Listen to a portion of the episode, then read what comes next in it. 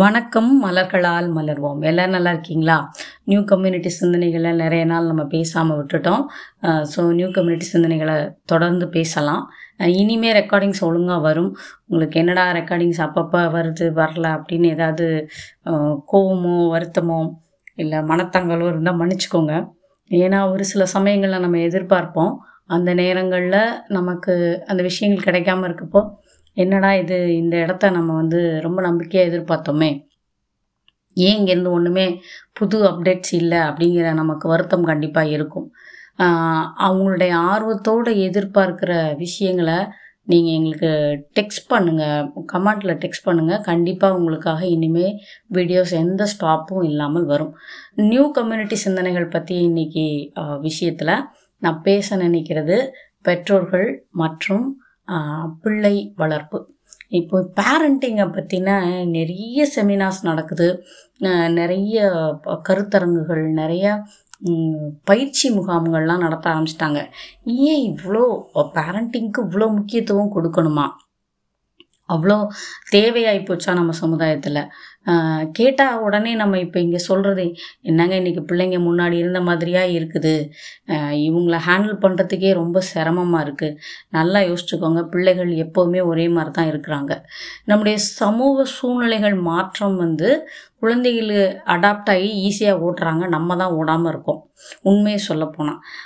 ரெண்டாவது முக்கியமான விஷயம் என்ன அப்படின்னா, குழந்தைகள் அடாப்ட் பண்ணிக்கிற விஷயங்கள் எல்லாமே வந்து ரொம்ப அட்வான்ஸ்டான டெக்னாலஜி. அப்போ அதுக்கேற்ற மாதிரி நீங்கள் அடாப்ட் ஆகிட்டு அப்போ அவங்களுக்கு கூட நின்று சப்போர்ட்டிவாக ஒரு தோழமையோடு சில விஷயங்களை சொல்லும்போது அவங்களால ஏற்றுக்க முடியும். நம்ம அதை விட்டுட்டு நீ எப்போ பார்த்தாலும் கேம் விளையாண்டுட்டு இருக்க, எப்போ பார்த்தாலும் மொபைலில் இருக்க, எப்போ பார்த்தாலும் ஃபேஸ்புக்கில் இருக்க, இன்ஸ்டாகிராமில் இருக்க அப்படின்னு சொன்னால் அதெல்லாம் சமூகத்தில் இப்போ கிடைக்கக்கூடிய தகவல்களாக கிடைக்கக்கூடிய விஷயங்களாக ரொம்ப ஈஸியாக நம்ம வந்து கிடைக்கக்கூடிய விஷயமா மாறிடுச்சு.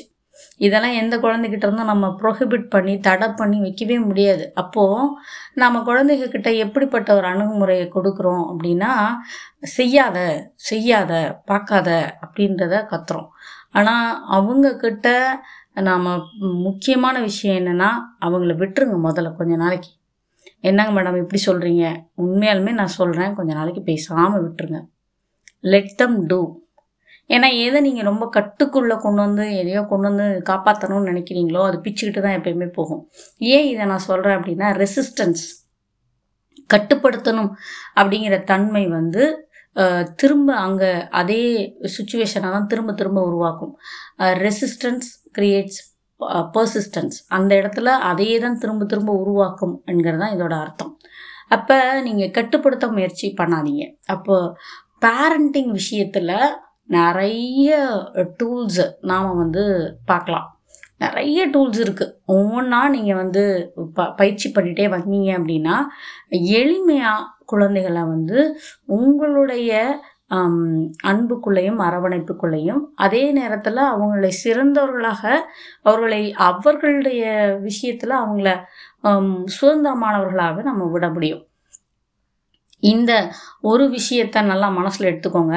உங்கள் குழந்தைகள் நீங்கள் நினைக்கிறது போல் வளரணும் அப்படிங்கிறத விட அவங்கள சிறந்த மனிதர்களாக, நல்ல நேர்மையான மனிதர்களாக, ஒரு உறவுகளை கொண்டாடுகிற மனிதர்களாக, வெற்றிகளை கையாள தெரிகிற மனிதர்களாக, தோல்விகளை கையாள தெரிகிற மனிதர்களாக மாற்றுங்க. இதுதான் வந்து நம்மளோட டார்கெட்டாக இருக்கணும். குழந்தைங்க எண்ட் ஆஃப் த டே எப்படி இருக்கணும் அப்படின்னா, அவங்க ஹாப்பியாக இருக்கணும்.